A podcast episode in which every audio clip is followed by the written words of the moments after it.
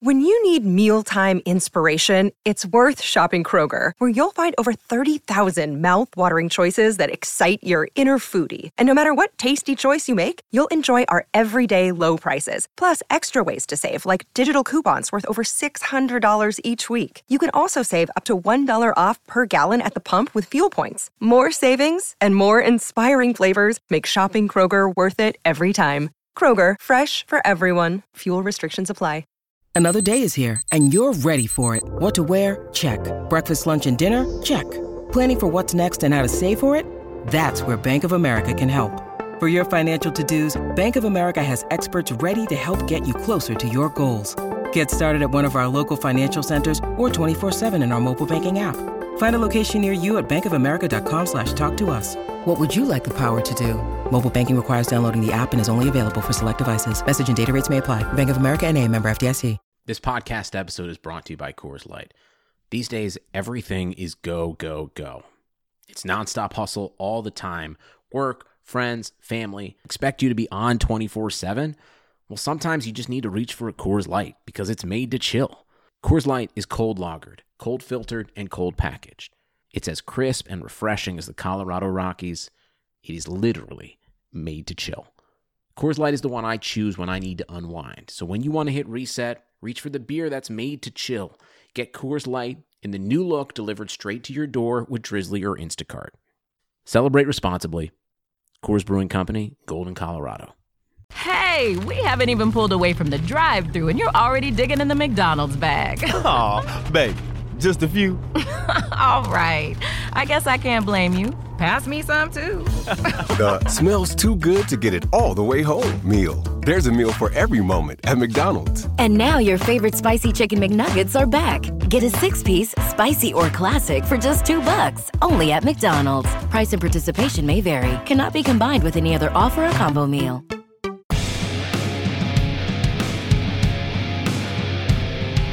The Madhouse Chicago Hockey Podcast is brought to you by Triple Threat Sports, Marishka's in Crest Hill, Chuck's Southern Comforts Cafe, and by The Barrel Club in Oak Lawn. Here are your hosts, NBC Chicago's James Neveau and 670 The Scores hockey guy, Jay Zawaski. Let's drop the puck. Welcome in, my friends, to this, the final edition of the Madhouse Chicago Hockey Podcast, at least for this decade. My name is James Neveau from NBC5 Chicago, and with me, as always, is the one and only Jay Zawaski of 670 The Score and the Locked On Blackhawks podcast. Jay, first of all, happy almost New Year's Eve to you. We're recording this on December 30th, so we're about, oh, 26 hours from the end of the decade, or as the you know, Pedance wants to say a year and an hour and or whatever, you know, since apparently the decade doesn't end until the end of 2020. But that's neither here nor there. How are you planning on celebrating the new year? Uh, I am hosting a party at our house with our uh, local friends. Nothing, nothing crazy, just low key. And then uh, I've got a. I'm gonna. The, so the Hawks play New Year's Eve at eight. That's convenient for no one.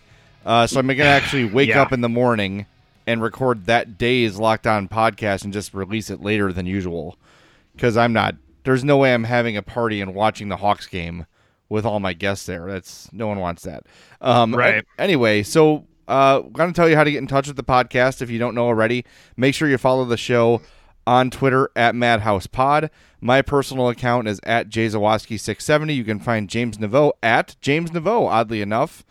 And uh, check out James's writing on the NBC uh, Chicago website, uh, the Madhouse Enforcer blog. And uh, yeah, we're easy to find. Make sure you rate, subscribe to the podcast. Uh, make sure you hit that subscribe button. That's very helpful for uh, James and I to get noticed, to get likes, to get all those things that we need to have a successful podcast. But uh, since we last spoke, we had an emergency podcast on Thursday when we got the Brent Seabrook news. Since then, the Hawks have beaten the New York Islanders five to two in one of their more uh, impressive performances of the year, and then rallied last night, Sunday night, against Columbus in Columbus, down to nothing. Uh, seven minutes into the third period, the Hawks tie the game and win it in the shootout. So uh, you know, I think what could have been a there have been a couple of these moments this year, James, where there it seemed like it could have been the point where everything falls apart. The seven-one loss to New Jersey, of course, could have been one of those. Brent Seabrook just not being part of the team anymore could have been one of those. But the Hawks bounced back uh, in both those games with good responses. And uh, I don't know what it means long term. And you've been the guy who's been very level headed this year, to your credit. Uh, but so far, so good. You have to like the response they've had since that 7 1 loss to New Jersey and since Brent Seabrook left the team uh, officially for the season.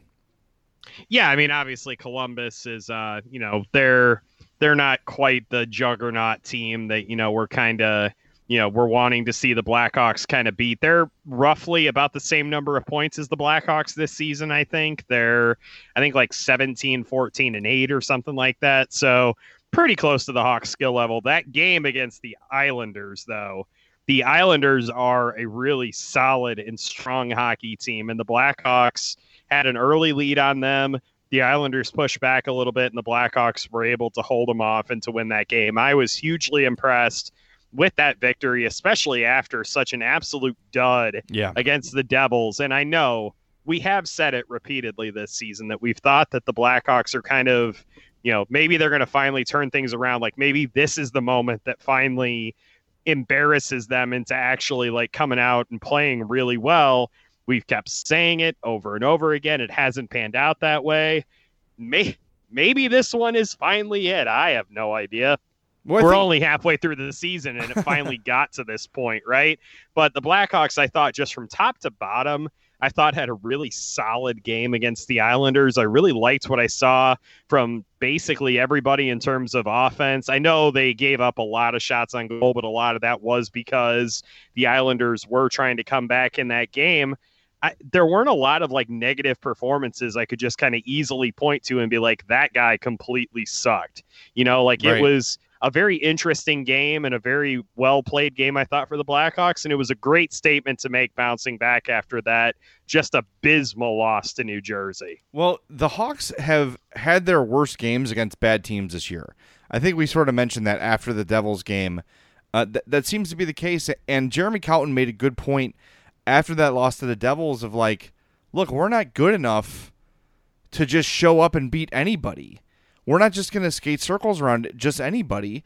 And the Hawks, after beating Colorado convincingly in Colorado, then you know the game before that, beating the Jets four to one, they're feeling good. They're strutting their stuff. They just beat two pretty solid teams, somewhat convincingly, and they think they're just going to go in there, roll out the puck, and skate to victory against the Devils. And it's not the case.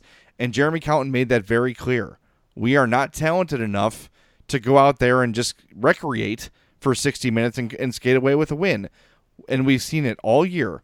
When the Blackhawks compete, they can play with anybody in the league. They can. I'm, yeah. It's proven when you see them keep the game simple, skate hard, forecheck hard, finish their checks, make the smart plays. They're capable of hanging. They've got the high end talent. And I think that's why the season's been such a disappointment because before the injuries, we looked at this team on paper and said, they're better than they're playing. They're, Absolutely. Yeah. Yes. And so even with Saad out and DeHaan out and Seabrook out, you've still got some guys who are capable of doing some good things. And, and the, the silver lining to the Shaw injury and the Saad injury is that you got Kirby Dach now playing in top six, and he's looked good. He's looked like he's been uh, over the last handful of games. He's been his best and most consistent.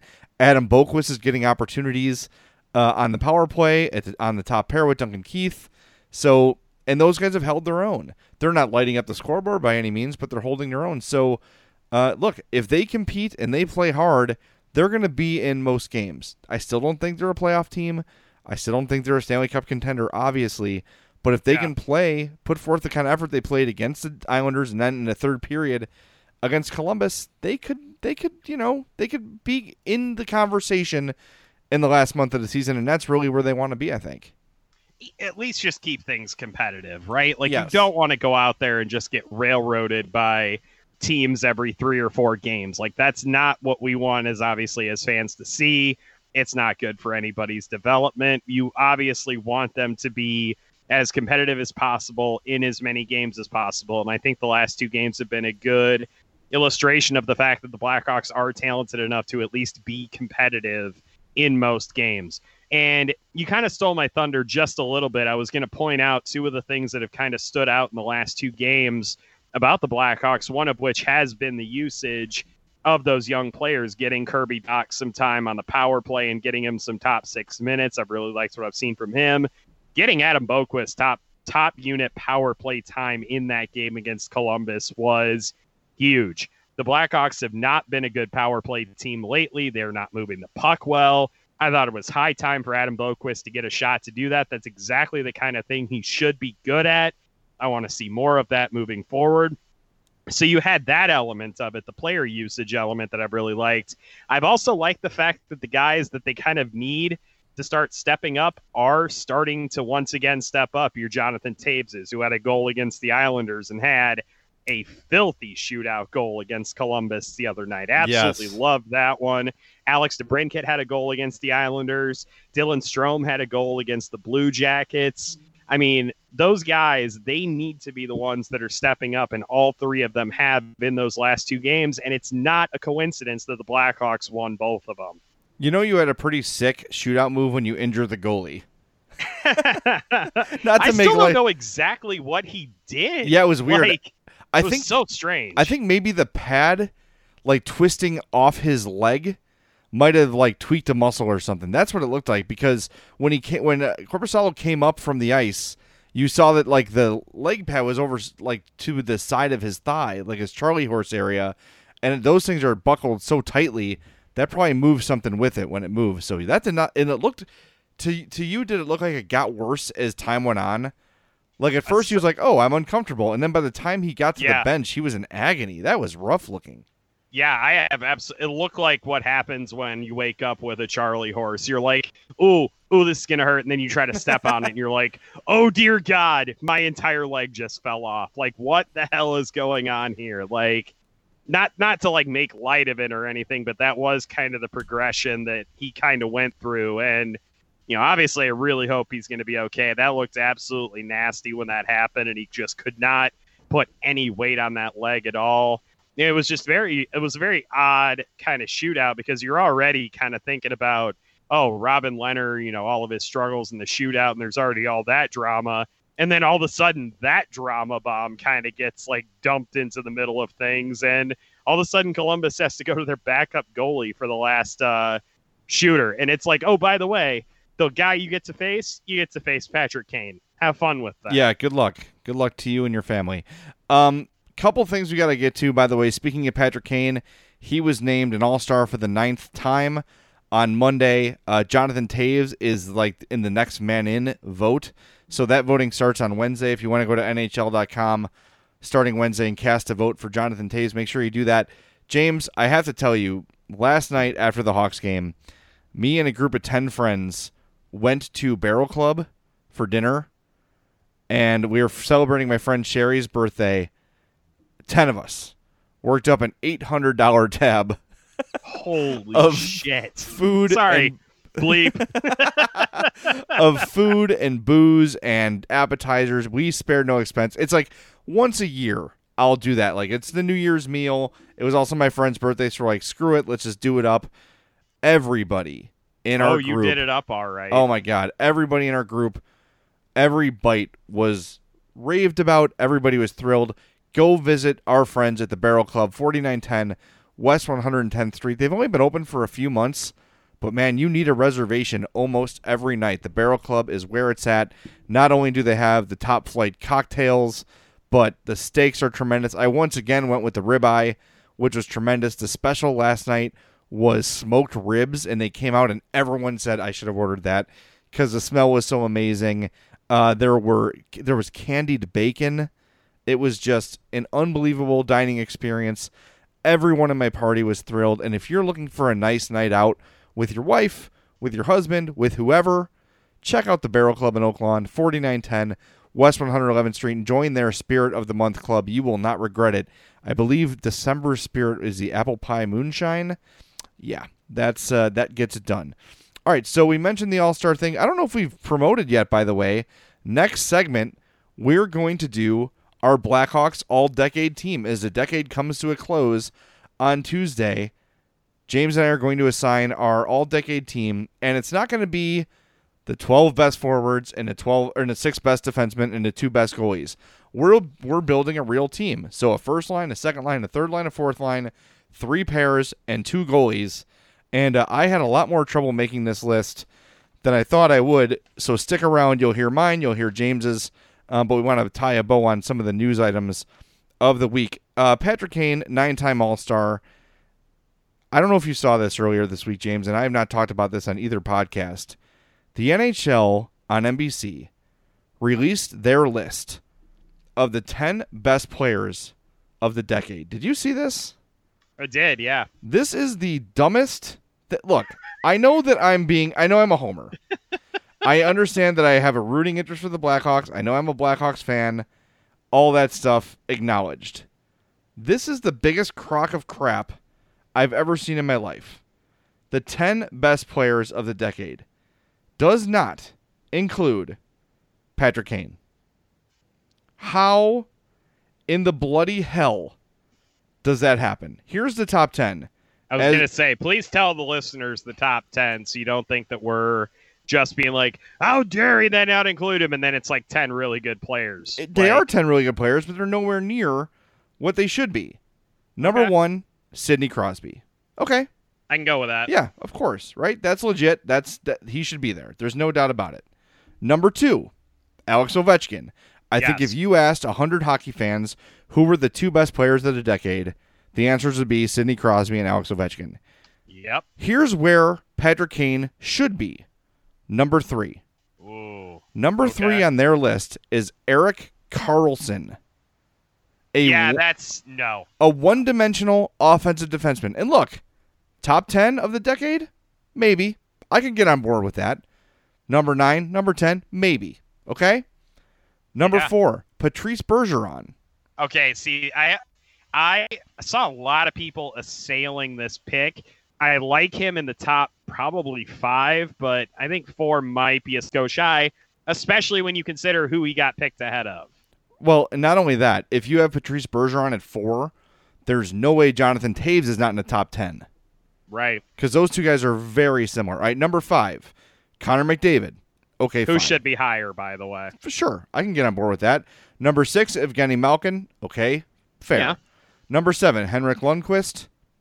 Okay. Maybe See, the best goalie of the clearly generation. I think he was the best goalie of the decade. Yeah. So I can go with that. I think Jonathan Quick has an argument, but okay. Uh, for the sake of argument, fine. Henrik Lundqvist. Okay. Number eight, Anze Kopitar. Again, Mm, give me yeah, Toews. it's that Toews Bergeron thing. Number nine, Steven Stamkos, who spent a lot of the decade No. injured. That is not no. He's not in my top ten. That is And- definitely not a guy I would include. And number 10, is Zdeno Chara. no. So here- also a no. So here's the problem. You take Patrick Kane over all these guys except for probably McDavid, but McDavid had a shorter decade. That's why he's lower in the list. sure. But to me, Kane is third on this list. Also missing, how about Duncan Keith? yeah. Maybe the best defenseman in Blackhawks history, a history that includes Chris Chelios and Pierre Pilote and He's Bobby Orr. definitely better than Zdeno Chara. Zero question. He's better than a better all-around player than Erik Karlsson. So the fact that Kane and Keith are not on this list is ridiculous. And I know that sometimes these things are made just to get conversation to get people heated, but you cannot in your right mind get a panel of people together to discuss this and no one's like, "Wait a minute. Shouldn't three-time Stanley Cup champion Patrick Kane be on the top 10 players of the decade list?" I would sure think so. That's They- crazy. I believe their argument was the off ice issues played into it. Okay, I mean, fine, I guess. And if that's how they're going to do it, they need fir- they need to make that clear. First of all, Exactly. Yes. I mean that's it's like leaving Bobby Hull off a top, you know, ten Blackhawks players of all time because he had off the ice issues, and you know, I don't know. It's weird. Are we talking about hockey? or Are we talking about off the ice stuff? I think they're two different topics. and it's 10 best players of the decade. Just because the off ice stuff happened does not diminish what he did on the ice. Correct. That you're not saying most valuable. You're not saying anything that would bring in that as like a potential piece, like a criteria thing. So no, I I obviously disagree with them not including Patrick Kane on that list. I think that he's a far superior option to at least four of the guys that they did include. So I would probably have Kane in that like five or six area. I, I do think that Crosby, Ovechkin, and McDavid are definitely my top three. And then it's like number four is where I start to kind of consider putting Patrick Kane. The only reason I'd put Kane ahead of McDavid is because we're talking about this past decade and right. McDavid's only been involved for like half of it, not even half still, he's still just a generational Definitely. talent. There's man. no doubt. Like that's it's so hard. Like I, I I've seen some lists that have had him ahead of Alex Ovechkin, and I do think that's outrageous because Ovechkin's a generational talent too. Yeah, I, but look, if you want to flip flop him and Kane, fine. But to not have Patrick Kane, uh, first of all, he should be top five, no question. And to not have him on the list is absurd. Tell me one general manager in hockey that would prefer Duncan or Erik Karlsson or Zdeno Chara in their primes over Duncan Keith. Come on. That's ridiculous. Yeah, when you put them all in their primes, I don't think there's any doubt in my mind that Duncan Keith was the best all around defenseman of the decade. He was a shutdown defender and a plus plus offensive defenseman. He won the Norris Trophy twice, for God's sake. Yeah. Anyway, that, that and should have won the uh, Conn Smythe in 2015. Yeah, he did win oh, wait, the Conn did Smythe in 2015. 2015. My, yeah, my bad. I was I, I, went into that whole like, oh, Patrick Kane talking about Corey Crawford thing. That was 2013, I think. Yeah. Yeah. Any, anyway, anyway, yeah. My apologies. It's all right. No, it's just a. It's just a. It's crazy. And I know I saw the greatest thing was I actually posted it on the Madhouse Podcast Instagram, the video of the thing. It's if you don't follow us, by the way, Madhouse underscore Pod. I need to get more active on there. I will. I'm sorry. Um, but I, I, I filmed a video of like all the reactions to that post. It's like, is Patrick Kane dead? What happened to Patrick Kane? How's Patrick Kane not on this list? So everyone called him on it right away, which was great. Um, anyway, let's tell you about our sponsors, our longtime sponsor, Triple Threat Sports. For all your team and corporate outfitting needs, give Chris a call, 708 478 6090. Whatever you need, be it polos for your business or hockey jerseys for your beer for your beer league team, you're going to look like the best outfitted group in whatever function you're at. So give them a call, 708 478 6090, or email chris at triplethreatsports.com. Triple Threat Sports, if you can wear it, they can make it. All right, when we come back, the time has come.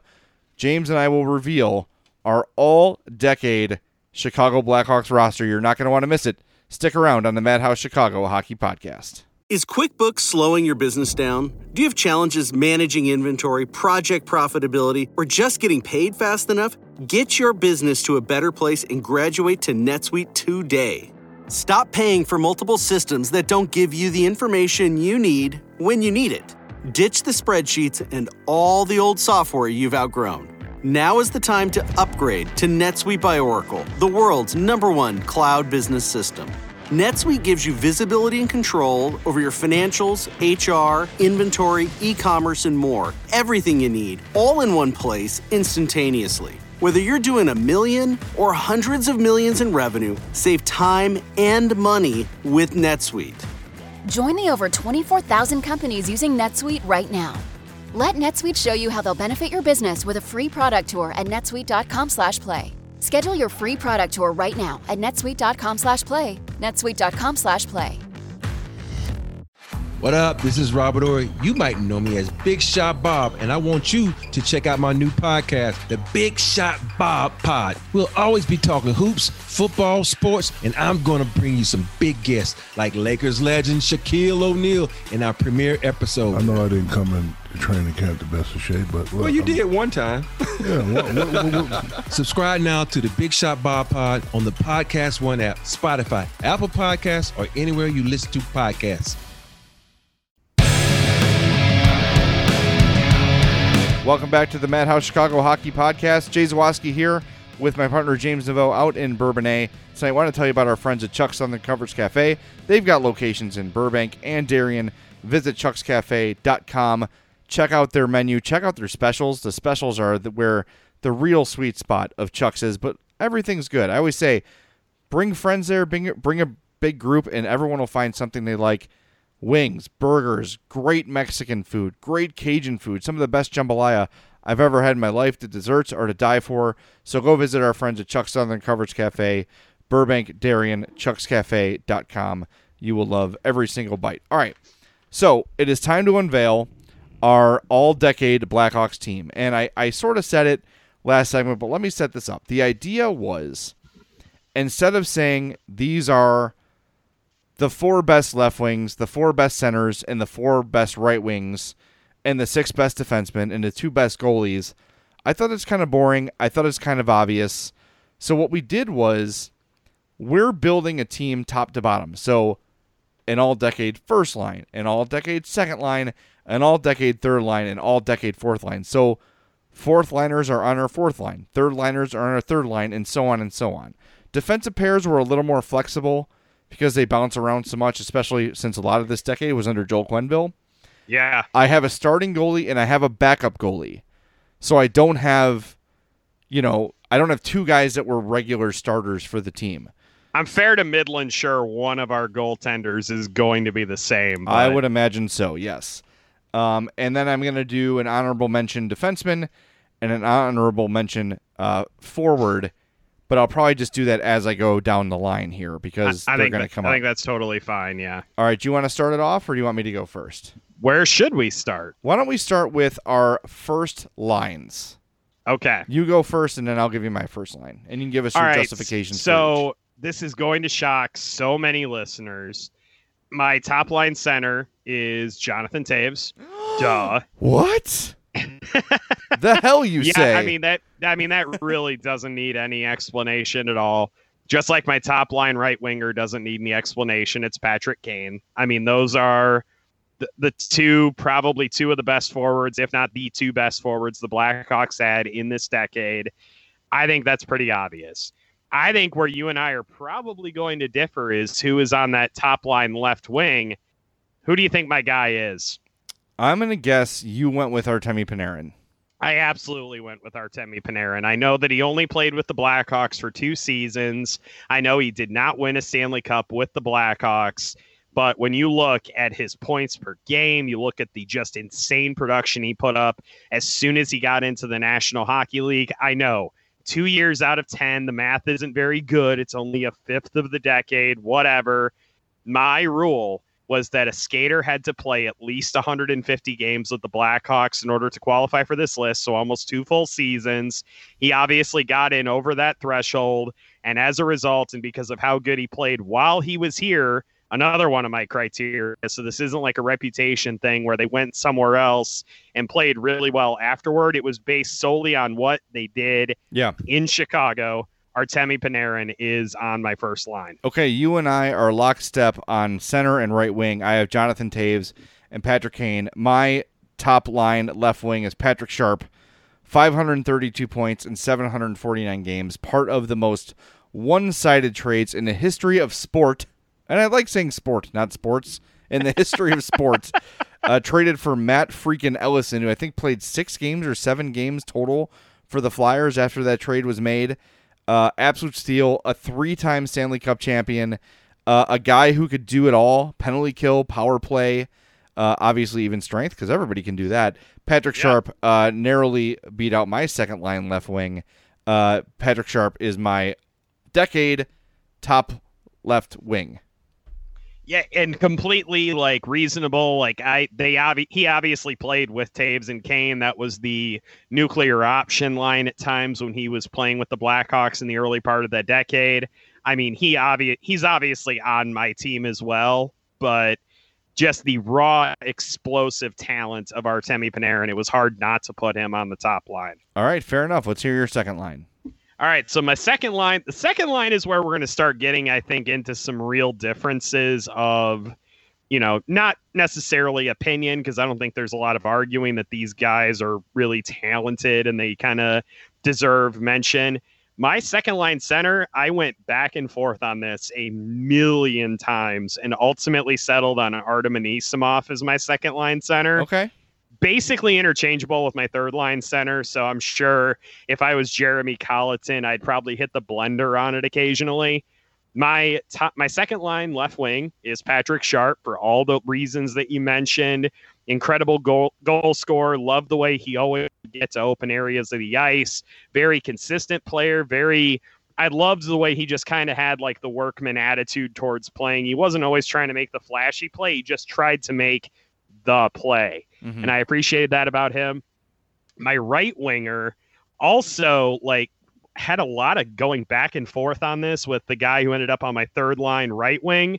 I have Alex DeBrincat as my second line right winger. I know he's only in his third year in the league. I know, I know. But his first two years in the NHL have been really good. I know he's struggled a bit this season, but man, that having that guy in your top six, if he wasn't going to be there, I don't think he would have been in the mix.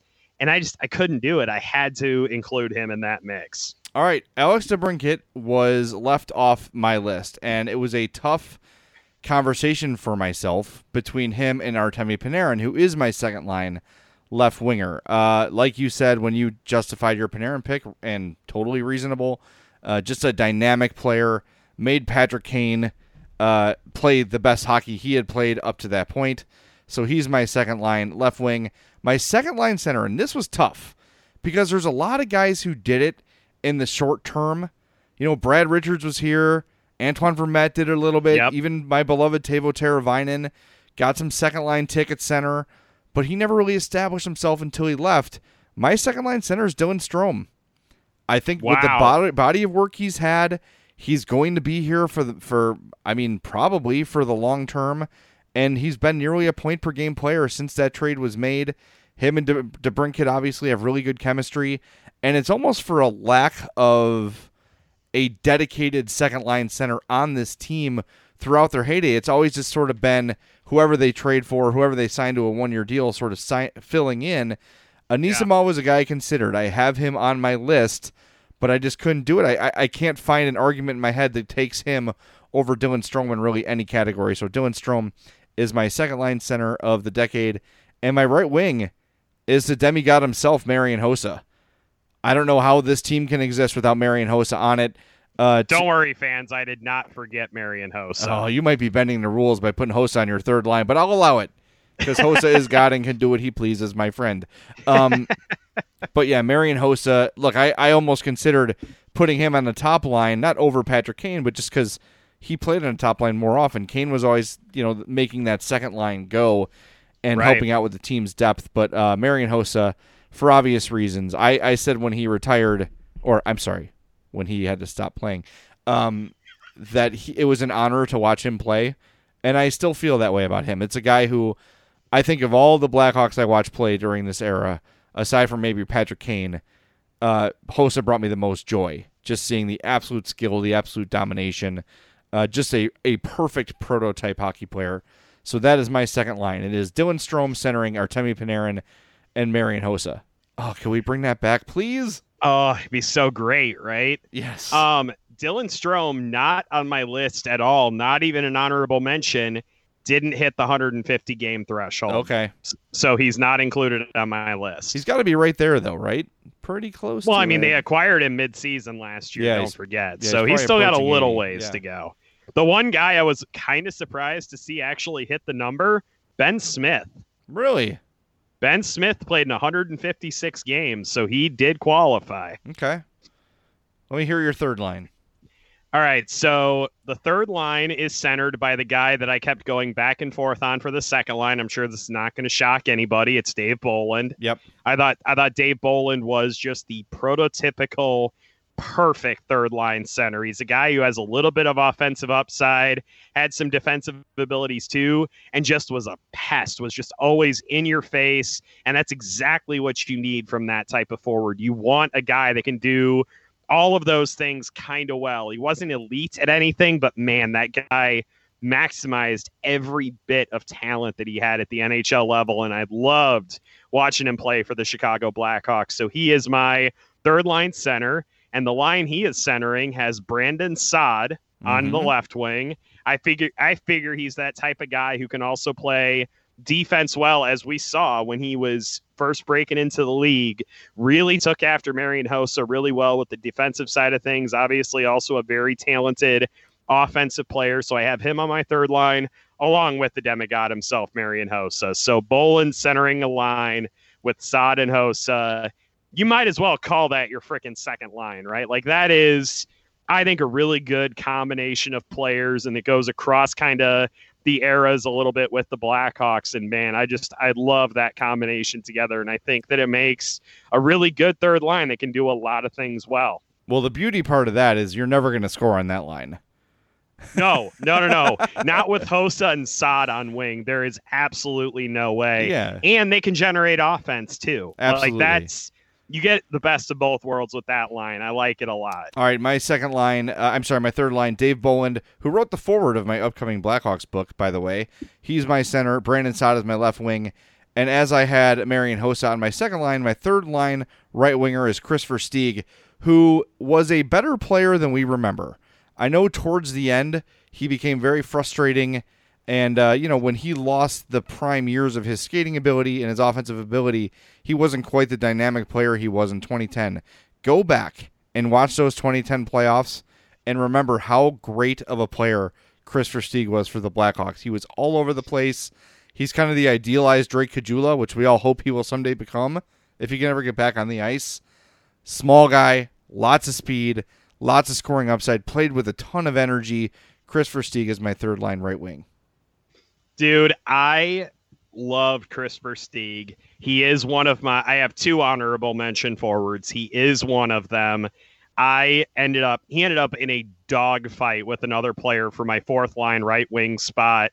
And I just I ended up putting him down there not because of anything that he did wrong or anything like that. It's just when you have to make a really difficult choice, you just end up making it and stick with it, and you hope you got it right. All right, so, let's hear your fourth line. Versteeg's on my honorable mention list. My honorable mention is also part of my third line. I went with Brandon Saad over Andrew Ladd, um, just because I think Saad's a more dynamic player.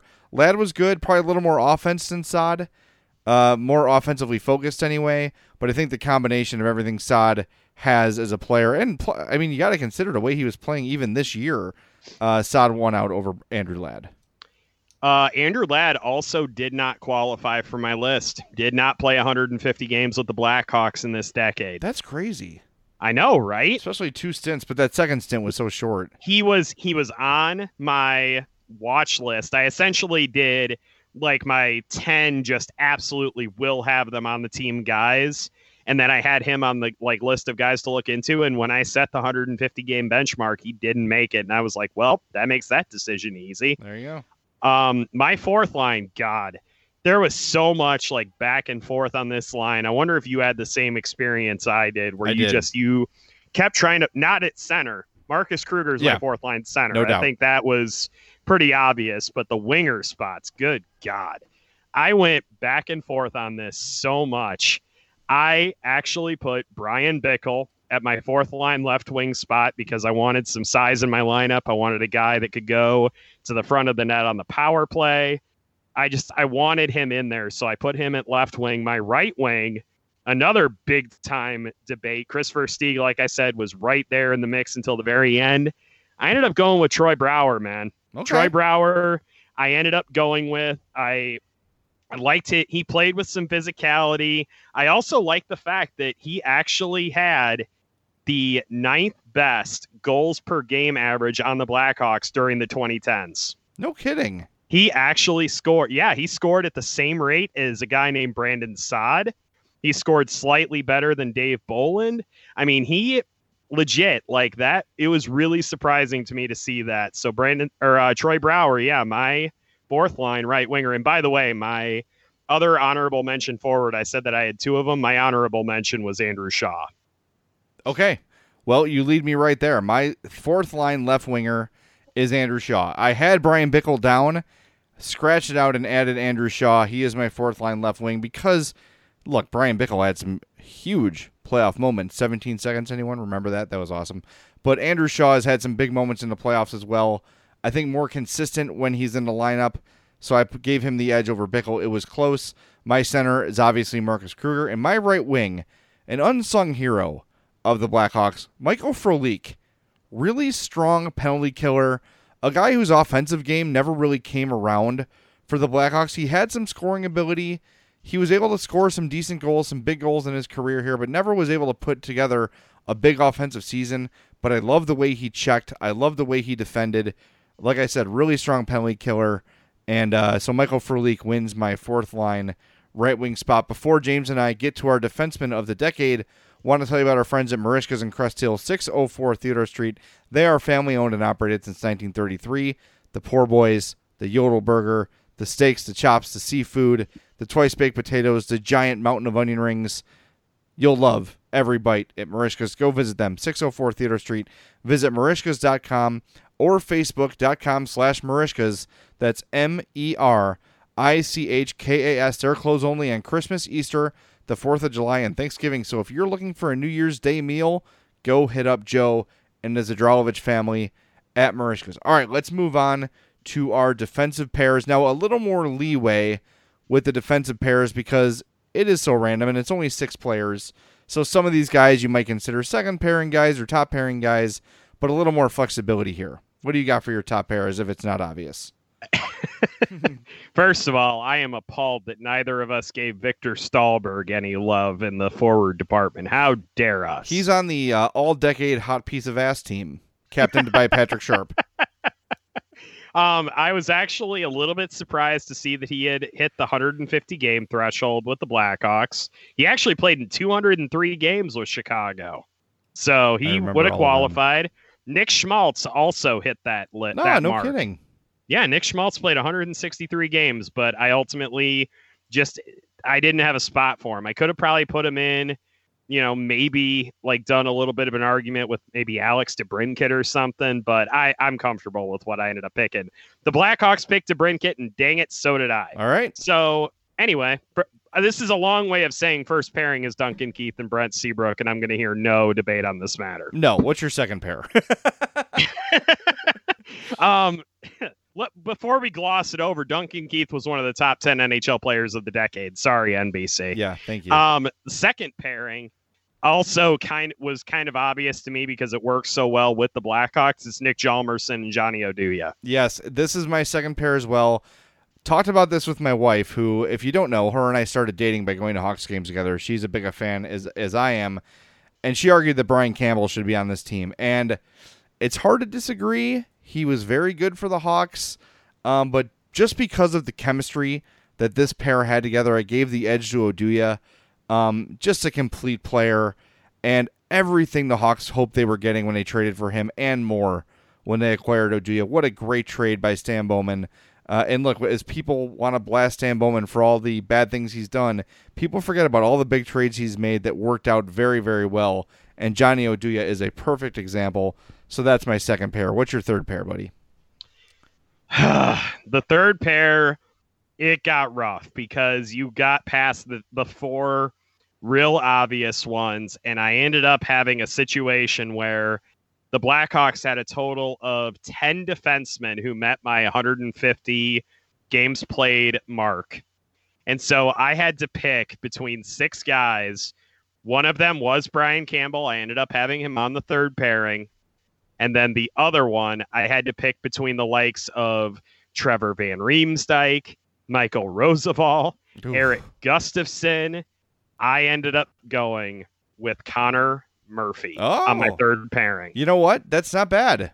That's not a bad pick by any means. I, I think I think Campbell and Murphy would have. I, I think in like say put them in their primes. Yep. I think that they would have worked pretty well together. And then my honorable mention was Nick Leddy. So okay. yep, that's I, I where think, it was. I think that your defensive pairings beat mine. My third pair is Nick Leddy who was a dynamic offensive defenseman. Joel Quenneville never really loved him, so he didn't get to become fully realized in Chicago. But I gave him the edge, and my sec and my third pairing, right defenseman, Dustin Byfuglien. Yep. See, he didn't hit my 150 game threshold. And I obviously I remember him playing really well for the Blackhawks. The other thing I wanted to make sure that I did was to emphasize what they did in Chicago. And I primarily remember Dustin Buff- Byfuglien's impact as a forward during that 2010 Cup run. There's no doubt, but he had some huge moments as a defenseman as well.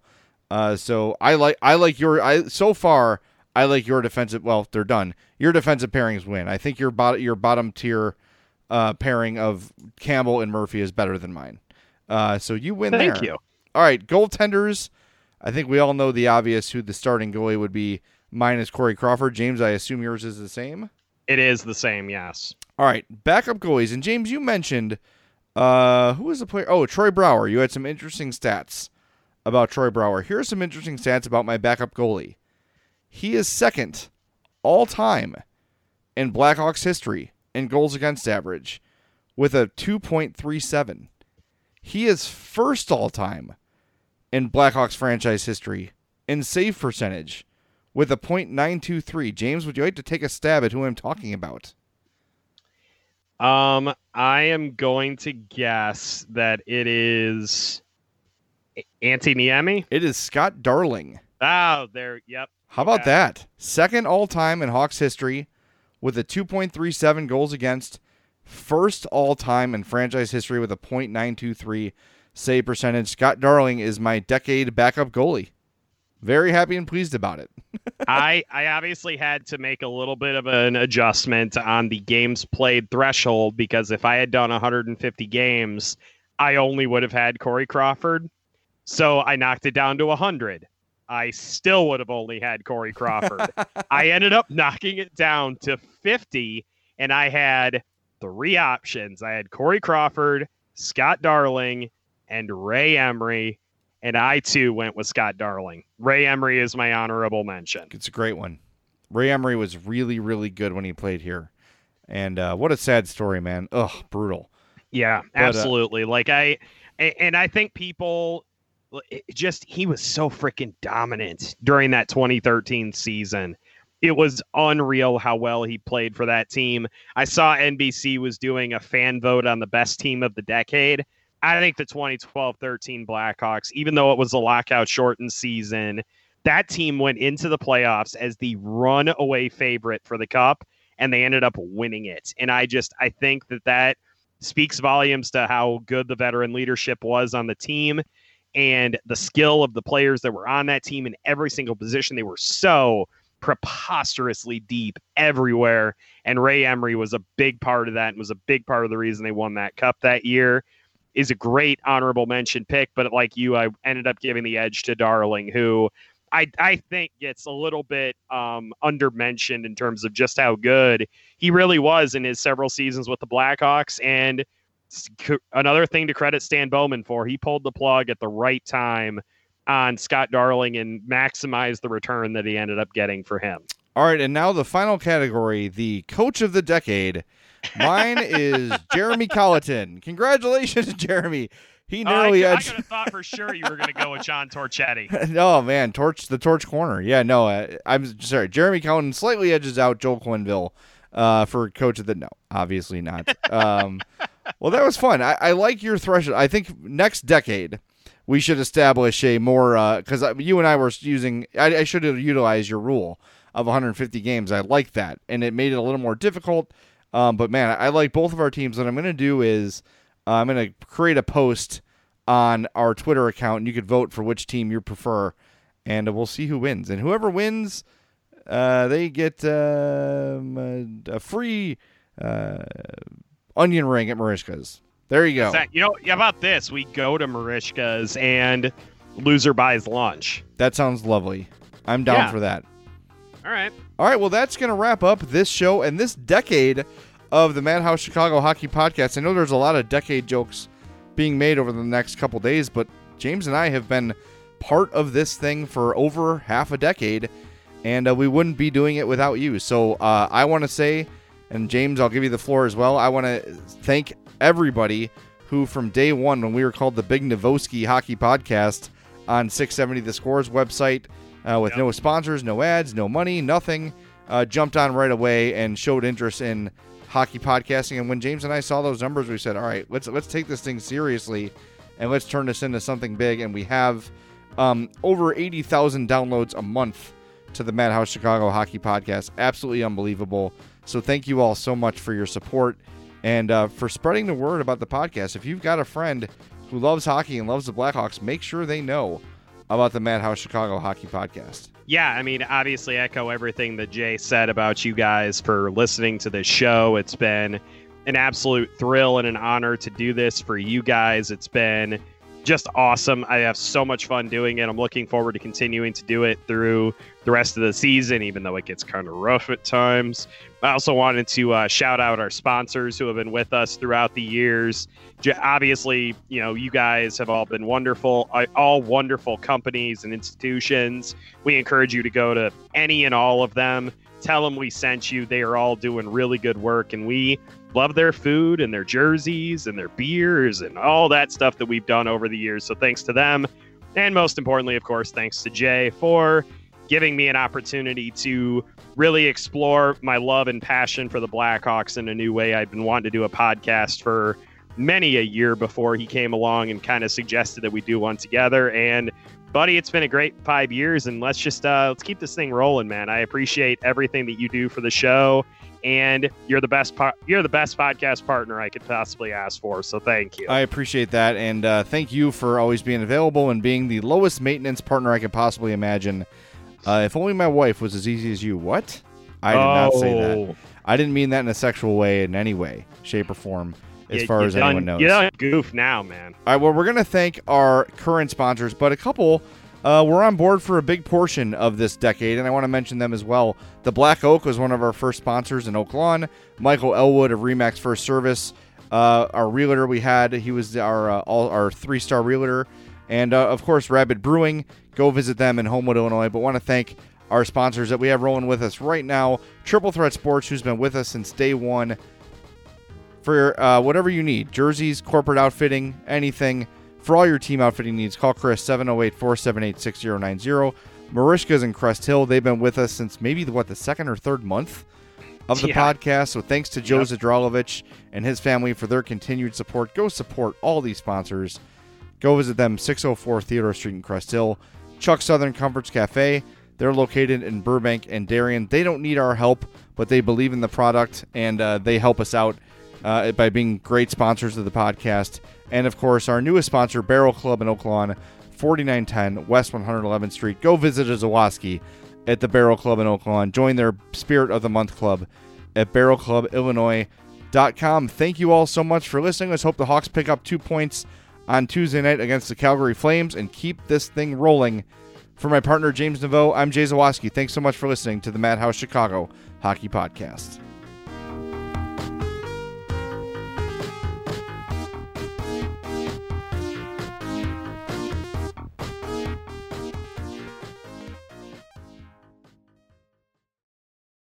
With Metro by T Mobile, your hard earned money goes further. This tax season, there's zero fees to switch. Enjoy Metro's lowest price, just 25 bucks a line for four lines. Plus, get four free Samsung Galaxy phones when you switch. Now that's the best deal in wireless. Metro by T-Mobile, empowering you to rule your day. All lines lose promo rate if any deactivates. No fees on select phones. Limit one per line with eligible port. Excludes sales tax. Limited time offer. Additional terms apply. See metrobytmobile.com.